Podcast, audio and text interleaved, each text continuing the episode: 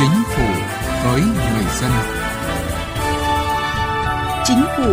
với người dân.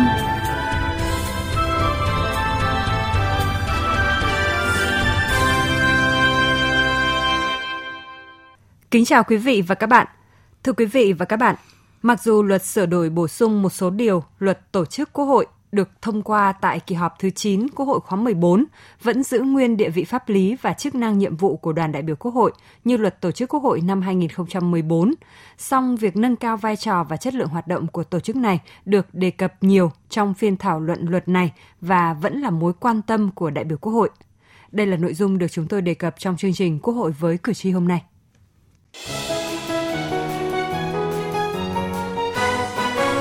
Cử tri lên tiếng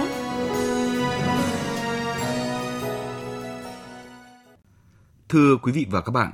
khi có những ý kiến, kiến nghị hay khi có những tranh chấp vướng mắc phát sinh trong đời sống, thậm chí khi chưa hiểu những quy định của pháp luật, cử tri ở địa phương thường tìm đến đoàn đại biểu Quốc hội tỉnh thành phố để đề đạt yêu cầu, mong muốn, nguyện vọng của mình. Bà Nguyễn Thị Hà ở huyện Nam Trực, tỉnh Nam Định nói: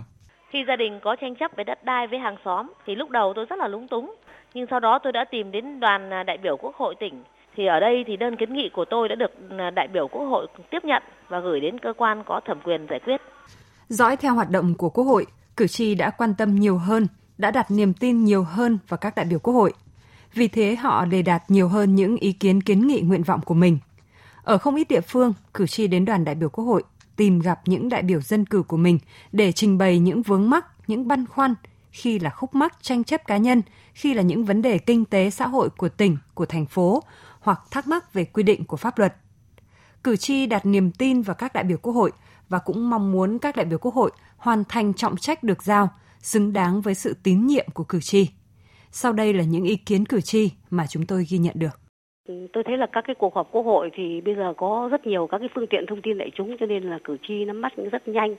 Cho nên là khi mà tiếp xúc cử tri thì các cái đại biểu quốc hội tôi thấy là cũng không nên phải đọc cái báo cáo nó lâm nhàm chán. Có một cái cách nào đó để mà ừ, thuyết phục và đồng thời là cũng để cho người ta chú ý, người ta lắng nghe và người ta có ý kiến. Cái buổi à, tiếp xúc cử tri đó chưa thu hút được đa dạng thành phần người dân tham gia. Ở trong buổi tiếp xúc uh, cử tri đó thì những cái lời nói thì họ rất là dài, à, còn đại biểu thì uh, sử dụng thuật ngữ chuyên ngành khiến cho người dân uh, khó hiểu. Tôi thấy cái việc tổ chức uh, tiếp xúc với cử tri của đại biểu quốc hội hoặc đại biểu nhân dân các cấp uh, đối với cử tri trước mỗi kỳ họp là hình thức uh, là việc làm rất cần thiết để làm cho uh, đại biểu hiểu dân hơn và cử tri cũng hiểu um, quốc hội và hiểu hội đồng dân hơn. Tuy nhiên, cái việc này mang tính hình thức ở cái chỗ là đại biểu hội đồng dân hoặc là đại biểu quốc hội đến dự cũng chỉ ngồi trên để phát biểu một số ý kiến đã chuẩn bị sẵn chứ không mang tính chất là là trao đổi giữa cử tri với lại các đại biểu để cho đại biểu và cử tri có sự hiểu biết nhau đầy đủ hơn và những ý kiến cử tri được đề đạt đến quốc hội hoặc đến hội đồng dân các cấp một cách ừ, nó đầy đủ và nghiêm chỉnh. Thì với hình thức như thế, rõ ràng là giữa cử tri và đại biểu hội đồng nhân dân, đại biểu quốc hội là có một khoảng cách. Khoảng cách ấy là khoảng cách kể về nội dung tiếp xúc, khoảng cách kể về thái độ tiếp xúc, khoảng cách cả về tình cảm tiếp xúc. Tiếp xúc cử tri thì khá là đều đặn và thường kỳ, nhưng mà sự phản hồi ý kiến của người dân còn chưa kịp thời. Những quyết sách của Quốc hội có đi vào cuộc sống hay không phụ thuộc không nhỏ vào chất lượng giám sát. Về nội dung này, cử tri nhận thấy rằng điều quan trọng mà cử tri quan tâm đó là là việc ban hành các cái chính sách rồi thực thi các chính sách và cái đánh giá cái tính hiệu quả của các chính sách từ cái việc mà mình sau khi mình trả lời cho các cử tri. Và quốc hội có trách nhiệm giám sát toàn bộ cái điều đó từ các bộ trưởng để xem thử có thực thi đúng cái yêu cầu đúng mà khi đã đã hứa với cử tri và nhân dân trên nghị trường hay không thì tôi cũng rất là quan tâm là làm sao để cái chất lượng các cuộc giám sát của quốc hội ấy, phải thực sự nó có hiệu quả. Sau khi giám sát rồi những kết luận giám sát đó phải được đối tượng giám sát tức là cái thực thi mà muốn làm được cái điều này ấy, thì theo tôi nghĩ là cái người đi giám sát trước hết là phải am hiểu pháp luật am hiểu về cái ngành cái lĩnh vực mà mình đi giám sát phải hiểu rất kỹ. Ngoài cái việc hiểu biết pháp luật cần phải nắm bắt đối tượng mà được giám sát nghe người ta nói. Chứ không chỉ đơn thuần nghe qua báo cáo những cái báo cáo của các cơ quan ấy thì mình nghĩ đôi khi nó không có được thực tế lắm cái thứ hai, nếu cần thì phải thông qua cả những cái dư luận xã hội cũng như là các cơ quan báo chí truyền thông cùng vào cuộc với mình. Những ý kiến của các cử tri đã đặt ra cho mỗi đại biểu quốc hội phải không ngừng trau dồi, rèn luyện hiểu biết, kỹ năng, bản lĩnh của mình. Đoàn đại biểu quốc hội với vai trò tổ chức, hỗ trợ, tạo điều kiện cho các đại biểu quốc hội thực hiện nhiệm vụ đại biểu tại địa phương, đồng thời giúp duy trì mối quan hệ gắn kết giữa quốc hội với địa phương, là nơi tập hợp kiến nghị, phản ánh tâm tư, nguyện vọng của cả chính quyền và cử tri địa phương đến với quốc hội cũng cần không ngừng đổi mới nâng cao chất lượng hoạt động. Từ đó hoạt động của đoàn đại biểu quốc hội sẽ hỗ trợ tích cực đại biểu quốc hội thực hiện tốt hơn thông suốt hơn chức năng nhiệm vụ của mình. Từ nghị trường đến cuộc sống. Thưa quý vị và các bạn, không phải ngẫu nhiên khi thảo luận dự thảo luật sửa đổi bổ sung một số điều của luật tổ chức quốc hội tại kỳ họp thứ 9 vừa qua, vấn đề địa vị pháp lý, chức năng, nhiệm vụ, quyền hạn của đoàn đại biểu quốc hội, mối quan hệ giữa đoàn đại biểu quốc hội với các cơ quan của quốc hội, với hệ thống chính trị ở địa phương được nhiều đại biểu quốc hội nhắc đến. Và khi luật sửa đổi bổ sung một số điều của luật tổ chức quốc hội được thông qua, thì việc nâng cao chất lượng hoạt động của đoàn đại biểu quốc hội ở địa phương vẫn là vấn đề cần được quan tâm. Đoàn đại biểu quốc hội là một hình thức tổ chức đặc thù trong tổ chức và hoạt động của Quốc hội nước ta.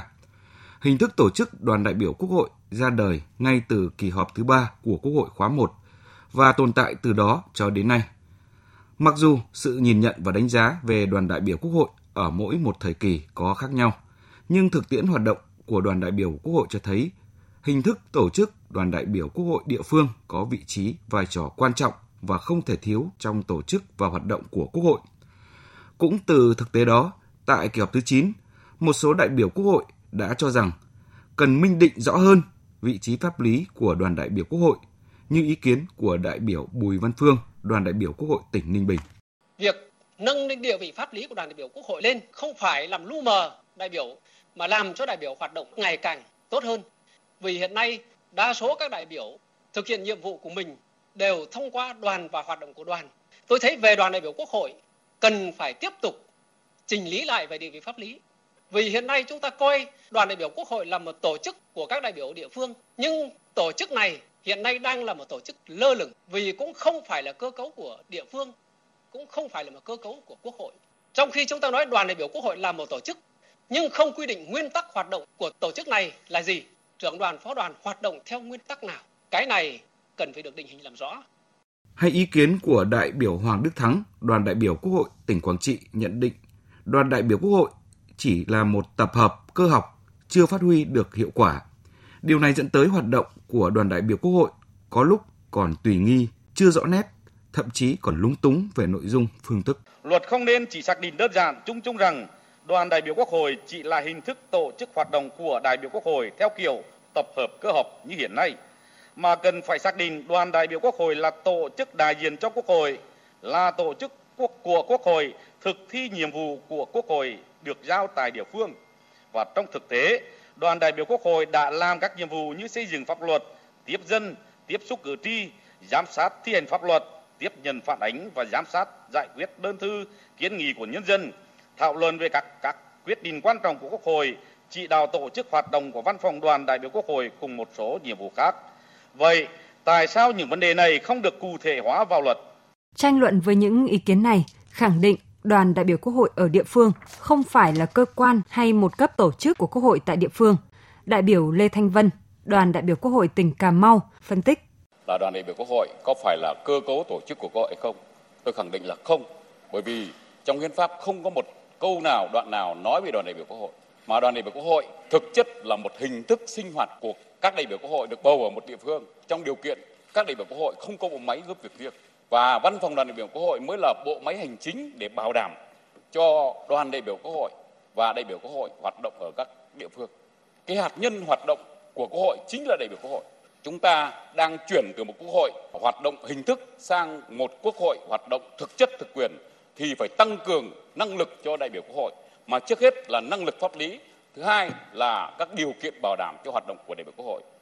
Theo quy định của Hiến pháp, Quốc hội là cơ quan đại biểu cao nhất của nhân dân. là cơ quan duy nhất do cử tri cả nước bầu ra, cơ quan quyền lực nhà nước cao nhất.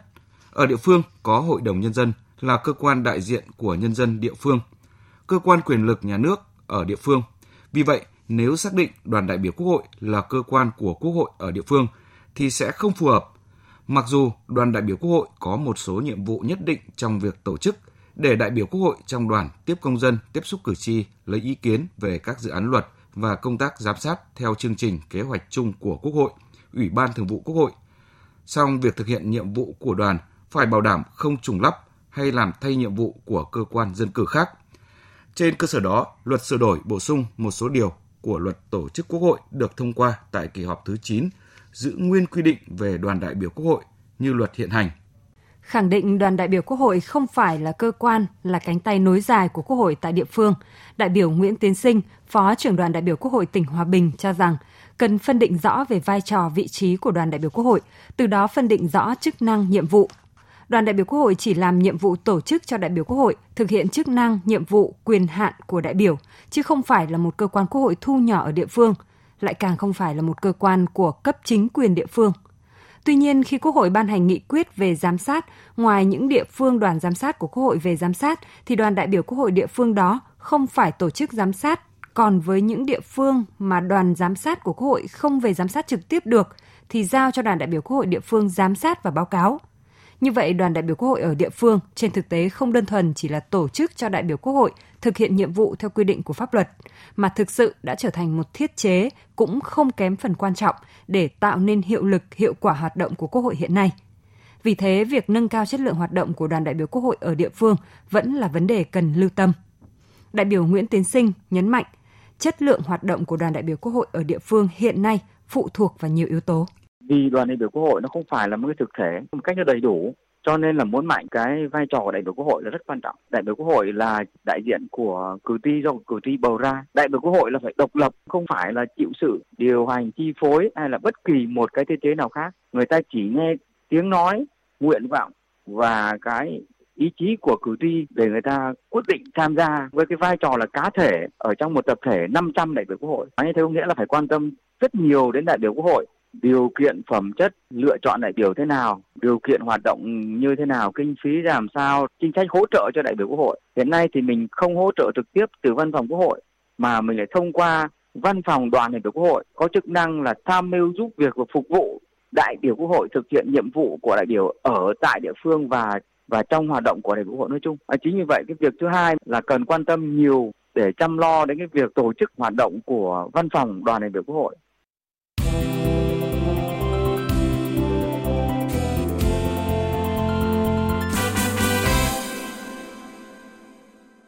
Thưa quý vị và các bạn, Luật Tổ chức Quốc hội sửa đổi vừa được thông qua tại kỳ họp thứ 9 Quốc hội khóa 14, có hiệu lực từ ngày 1 tháng 1 năm 2021 với nhiều điểm mới nổi bật, trong đó có việc chấm dứt thí điểm hợp nhất 3 văn phòng đoàn đại biểu Quốc hội, văn phòng Hội đồng Nhân dân và văn phòng Ủy ban Nhân dân cấp tỉnh theo nghị quyết 580 năm 2018 của Ủy ban Thường vụ Quốc hội khóa 14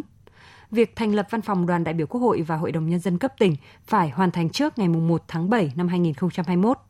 Luật cũng quy định văn phòng đoàn đại biểu Quốc hội và Hội đồng Nhân dân cấp tỉnh là cơ quan tham mưu giúp việc phục vụ hoạt động của các đại biểu Quốc hội, đoàn đại biểu Quốc hội tại địa phương. Đây là việc làm cần thiết phù hợp. Ông Nguyễn Đức Dũng, Phó Chủ tịch Hội đồng Nhân dân tỉnh Quảng Trị cho rằng,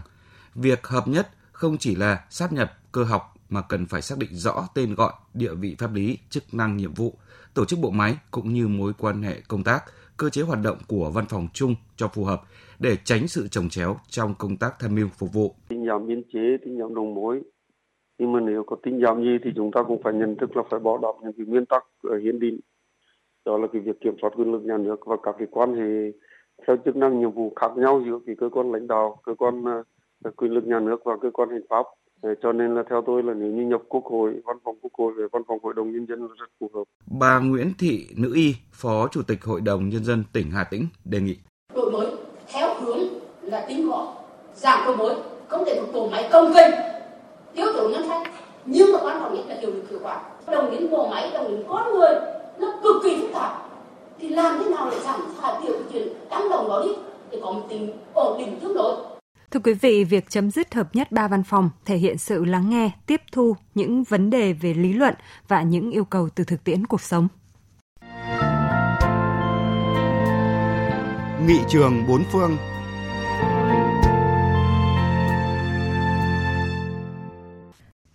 Thưa quý vị và các bạn, giữ mối quan hệ chặt chẽ với cử tri ở địa phương nơi được bầu là mối quan tâm hàng đầu của các nghị sĩ. Như một nghị sĩ Anh nói, thành viên của nghị viện nghị sĩ thực chất là thành viên của khu vực bầu cử với bổn phận hàng đầu là đại diện cho lợi ích của khu vực đó. Nghề nghị sĩ ở các nước thường kéo dài qua nhiều nhiệm kỳ, thậm chí có những bậc trưởng lão làm nghị sĩ đến cuối đời. Cho nên để được bầu lại, họ phải làm hài lòng cử tri. Cử tri có quyền biết nghị sĩ của mình làm gì, nói gì, ứng xử ra sao, giải quyết vô số các vấn đề của cử tri và của quốc gia như thế nào. Khi thấy hài lòng với công việc của nghị sĩ, có khả năng cử tri sẽ bỏ phiếu cho nghị sĩ đó ở cuộc bầu cử lần sau. Chính tính chất địa phương và sự phụ thuộc ít nhiều vào lá phiếu cử tri giải thích tại sao nghị sĩ phải chuyên tâm giữ mối liên hệ trực tiếp với cử tri. Mặt khác, giữ mối liên hệ trực tiếp thường xuyên với cử tri là trách nhiệm của mỗi nghị sĩ trong việc thực hiện chức năng đại diện của mình. Điều này giúp cho nghị sĩ nắm được những nỗi bức xúc của cử tri trước những hành vi nào đó của cơ quan công quyền. Từ đó, nghị sĩ hoặc trực tiếp hoặc qua các kênh khác nhau tác động gây sức ép buộc cơ quan công quyền phải sửa lỗi. Một nhà nghiên cứu nghị viện gọi chức năng giám sát cơ quan công quyền này của nghị sĩ là chân chạy của cử tri. Có nghĩa là có việc gì không hài lòng, cử tri lại đến gõ cửa nghị sĩ. Và nghị sĩ sau khi lắng nghe cử tri lại chạy đến gõ cửa cơ quan công quyền thay cử tri. Mối quan hệ với cử tri đã giúp nghị sĩ cả hai viện giám sát các hoạt động của các cơ quan hành pháp được tốt hơn. Ở những nước các bộ trưởng vừa là nghị sĩ như ở Anh mối liên hệ với cử tri cũng cung cấp cho các bộ trưởng nhiều thông tin quý giá khi thảo luận và hoạch định chính sách.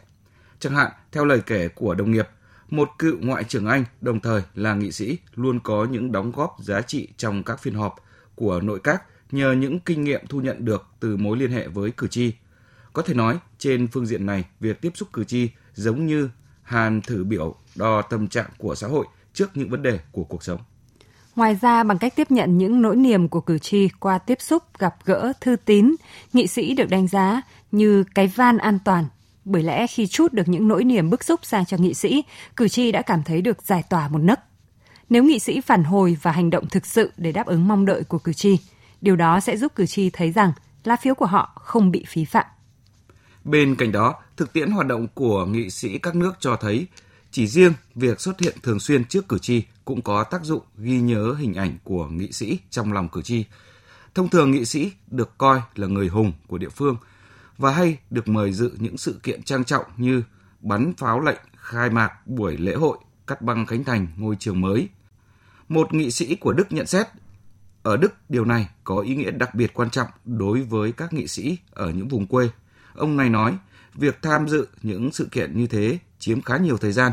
nhưng chúng tạo cơ hội tuyệt vời cho nghị sĩ để lại hình ảnh lâu dài trong mắt cử tri. Trong đó không chỉ là hình ảnh của một cá nhân mà quan trọng hơn, hình ảnh của một thành viên trong cơ quan quyền lực nhà nước cao nhất. Giữ mối quan hệ với cử tri là rất cần thiết, nhưng nghị sĩ các nước cho rằng là nếu chỉ chăm chăm lo chiều theo ý kiến của một nhóm cử tri nhỏ, nghị sĩ sẽ không làm tròn vai trò đại diện cho lợi ích quốc gia.